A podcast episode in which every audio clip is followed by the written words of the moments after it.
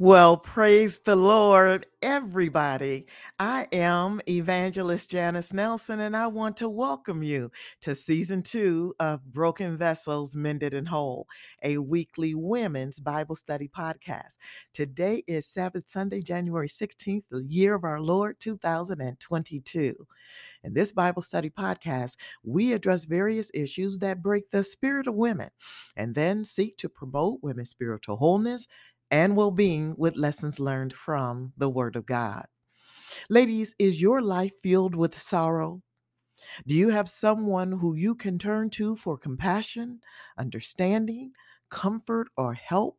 Or are you surrounded by unsympathetic people who are not Christians and who resent your Christian convictions and lifestyle choices? Are you in an unequally yoked marriage or resented at your place of employment for your Christian values? Perhaps your closest friends and family members have simply grown old and passed away, and you are alone. Whatever your situation, many of you know what it is like to have no one to whom you can turn to for love and understanding. Life sometimes hurts. However, if you are a Christian, deep inside of you, you know that God is your rock to whom you can turn. Sometimes you may feel far away from God. And when you do, you can pray along the lines of Psalm 61, our study text today. When we come back, we are going to talk about trusting in God, your rock. Stay tuned.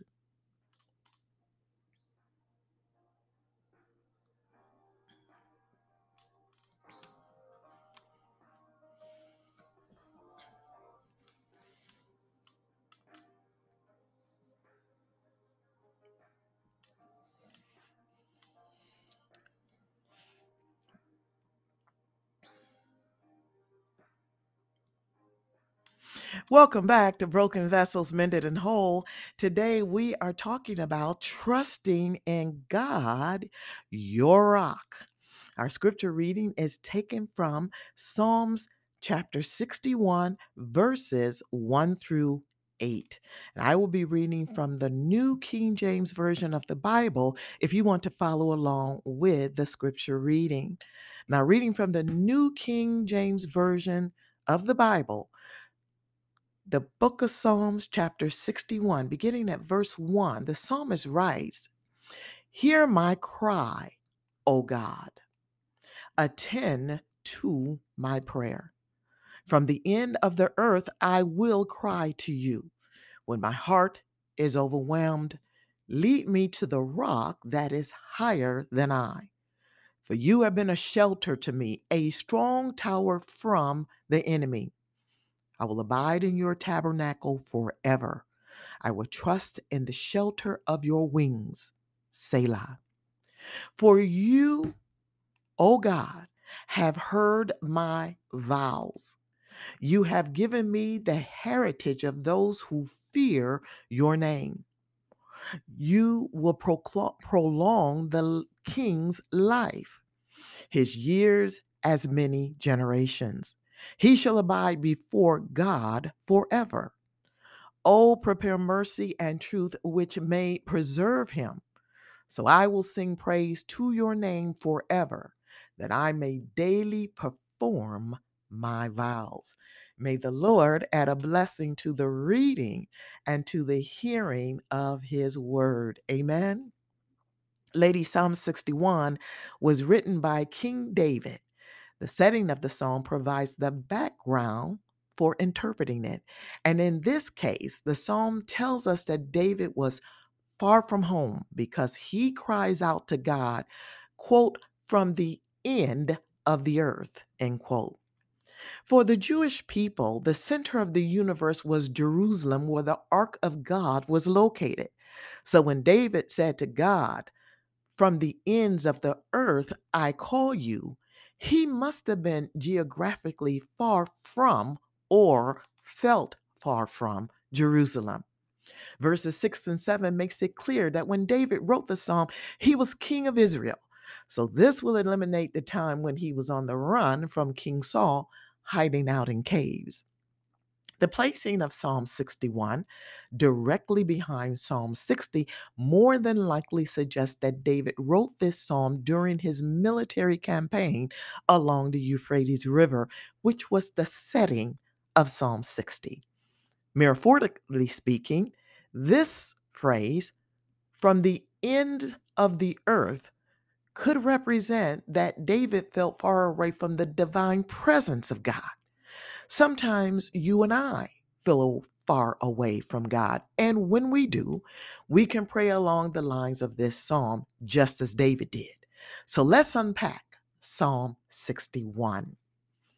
We have just talked about David feeling geographically far from Jerusalem and metaphorically far from the divine presence of God, according to verse 2 of our text, where David says, From the end of the earth I will cry to you. When my heart is overwhelmed, lead me to the rock that is higher than I. In verse 2, the image that David uses for God is rock. He calls God his rock. The image of God as a rock is prominent in the Davidic Psalms because David uses rocks in the Judean wilderness as his places of refuge to shield and protect him while he was on the run from King Saul and later his son Absalom. David had explored and he knew every nook and cranny and every hiding place in the Judean rocky wilderness. And whenever he fled to this rocky wilderness, he knew that he was in a place of refuge. Each of the Davidic Psalms that uses the image of God as a rock has its own way of doing so. In Psalm 61, David employs two unique features to his use of the rock as the image of God. The first feature David uses to employ the use of the rock as the image of God is in verse 2, where he says, The rock is higher than I. I think that we all recognize God is higher than we are when we are sometimes or somehow challenged or down in the dumps. We know that we need God and we pray or call out to Him. But what about when everything is going well? Like David, who, when he wrote this psalm, was king of Israel. Do you forget about God because you're able to handle your situation? This was not a mistake that David made. He never forgot that God was infinitely above him and that he always needed God. The people of Israel, who David ruled on earth, looked upon him as their rock, but David looked to God as looked to a rock much higher than himself. The second feature David uses to employ the use of the rock as the image of God, like the first image, is also found in verse 2, where David says, Lead me to the rock. I love that phrase. He asked to be led to the rock. That is, led to God. Today, the believer not only needs the rock, but we need the Holy Spirit to lead us to the rock, which is a metaphor for Jesus Christ. The reason we need the Holy Spirit to lead us to Jesus Christ is because no one comes to Christ by himself or herself. Rather, it is the Holy Spirit that stimulates our dead souls, arouses our spiritual needs, renews our will, and brings us to a point of personal commitment to our Lord and Savior, Jesus Christ. Salvation is of God and entirely of grace. So the question is Is God your rock? Have you been led to Him? If by chance you have not trusted in Jesus Christ as Savior and Lord, you can ask God, you can ask the Holy Spirit to lead you to Him by simply making your confession of faith, saying that you believe that He is who He says He is in the scriptures, and ask Him to help you overcome any doubt or disbelief. There is a simple but beautiful prayer in Mark chapter 9, verse 24 that God loves to hear and answers. It says, Lord, I believe. Help my unbelief. Let's look at the second stanza of Psalm 61, which adds to David's image of God as his rock, which with the use of four metaphors that emphasizes what God is to the believer who places their trust in him. The most basic of God's attributes is his greatness. And there are any number of images we can use to make this point. However, the images that David uses in Psalm 61 are written in this psalm in such a way that they become more and more warm and intimate. For example, the image of God as a shelter or refuge in verse 3 is closer than that of God as a rock. Verse 3 says, For you have been a shelter for me. This makes one thinks of a retreat. You know, a place where you can withdraw from enemy forces due to their superior power or even after a defeat. David uses this term many times in the Davidic Psalms when he fled from King Saul. The second image of God is also found in verse 3, which describes God as a strong tower from the enemy. A tower is a place of refuge from the attack of the enemy, but it differs from the refuge of the rocky wilderness because a tower is part of a walled city. As such, you are not fleeing from home or defending yourself from your enemies far away from home, but rather from your home city where you are more than likely not alone in your situation. And others could possibly take refuge in the tower with you and assist you in defending yourself against your enemy. The third image that God uh, of God is that of a tabernacle. The New International Version of the Bible uses the word tent instead of tabernacle in verse 4, which I find interesting because whenever I read about a tent in the scriptures, I think about Abraham and his domestic arrangements where he welcomed the three heavenly visitors outside of his tent near the trees of Mamre in Genesis chapter 18. Mamre M A M R E, is an ancient Hebrew word for a place near or in Hebron where Abraham lived. It was here that Abraham showed hospitality to visitors, providing them with care and protection. However, in our text, there is much more to the word tent than simply a domicile. The word tent in Hebrew also translates in English as tabernacle. The word that our New King James Version uses in verse 4, which says, I will abide in your tabernacle forever. The Old Testament oftentimes uses the word wilderness tabernacle, where the ark of God was kept. So when David uses the word tabernacle here, he is asking to dwell where God dwells. This same idea is expressed in Psalm chapter 27, verse 4, which says, One thing I have desired of the Lord, that I will seek, that I may dwell in the house of the Lord all the days of my life, to behold the beauty of the Lord and to inquire in his temple. Ladies, the images that David has used so far in this psalm have moved us from the wilderness of a fortified city, most likely Jerusalem, and then to the tabernacle, which means closer to God. This is beautiful. The fourth image of God that David uses is that of a sheltering mother bird. Continuing in verse 4, David says, I will trust in the shelter of your wings, Selah. Verse 4 of our text, um, this is the very image, the very intimate, excuse me, this is a very intimate image, the most intimate of all of the images that David used in our text, dwelling under the shelter or the shadow of God's wings. The wings in uh, Psalm 64 are called wings of God, which is an intimate and powerful image.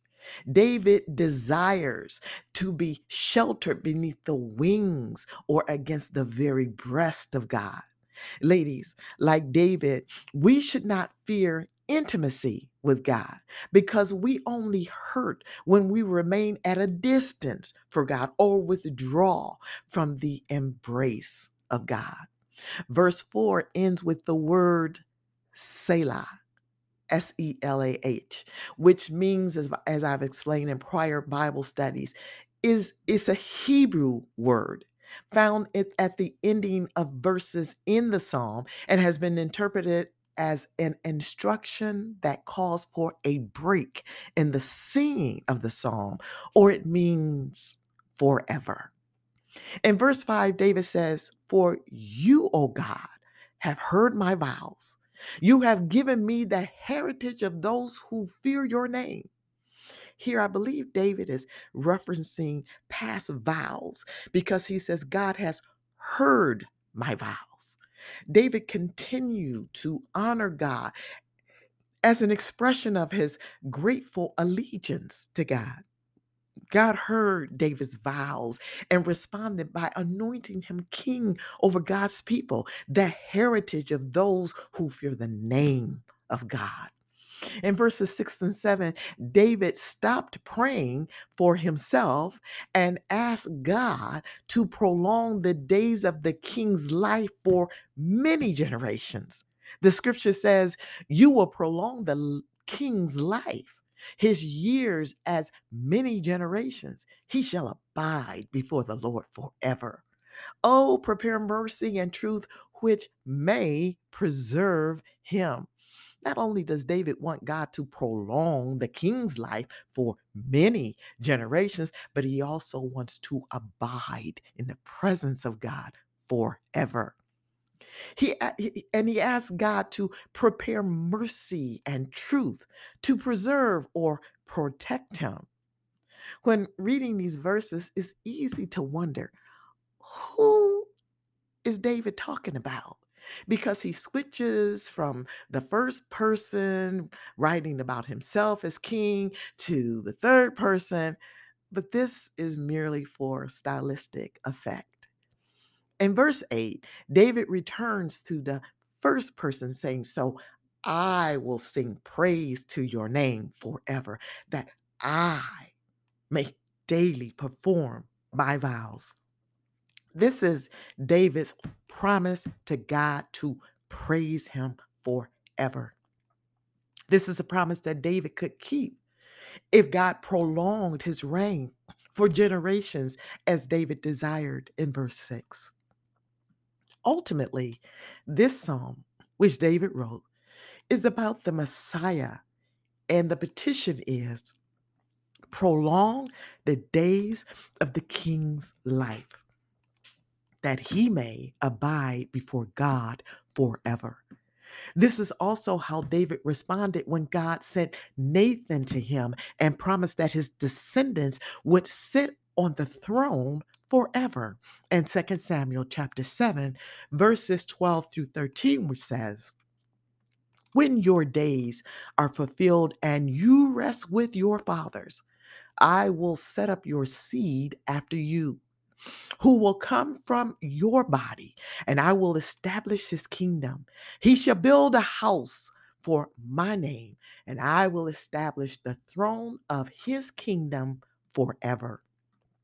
Some of this was fulfilled by Solomon's reign, but not the forever part, which David obviously recognized because in 2 Samuel chapter 7 verse 17 uh, verse 19 David responded, "Is he the manner of man, O Lord God?"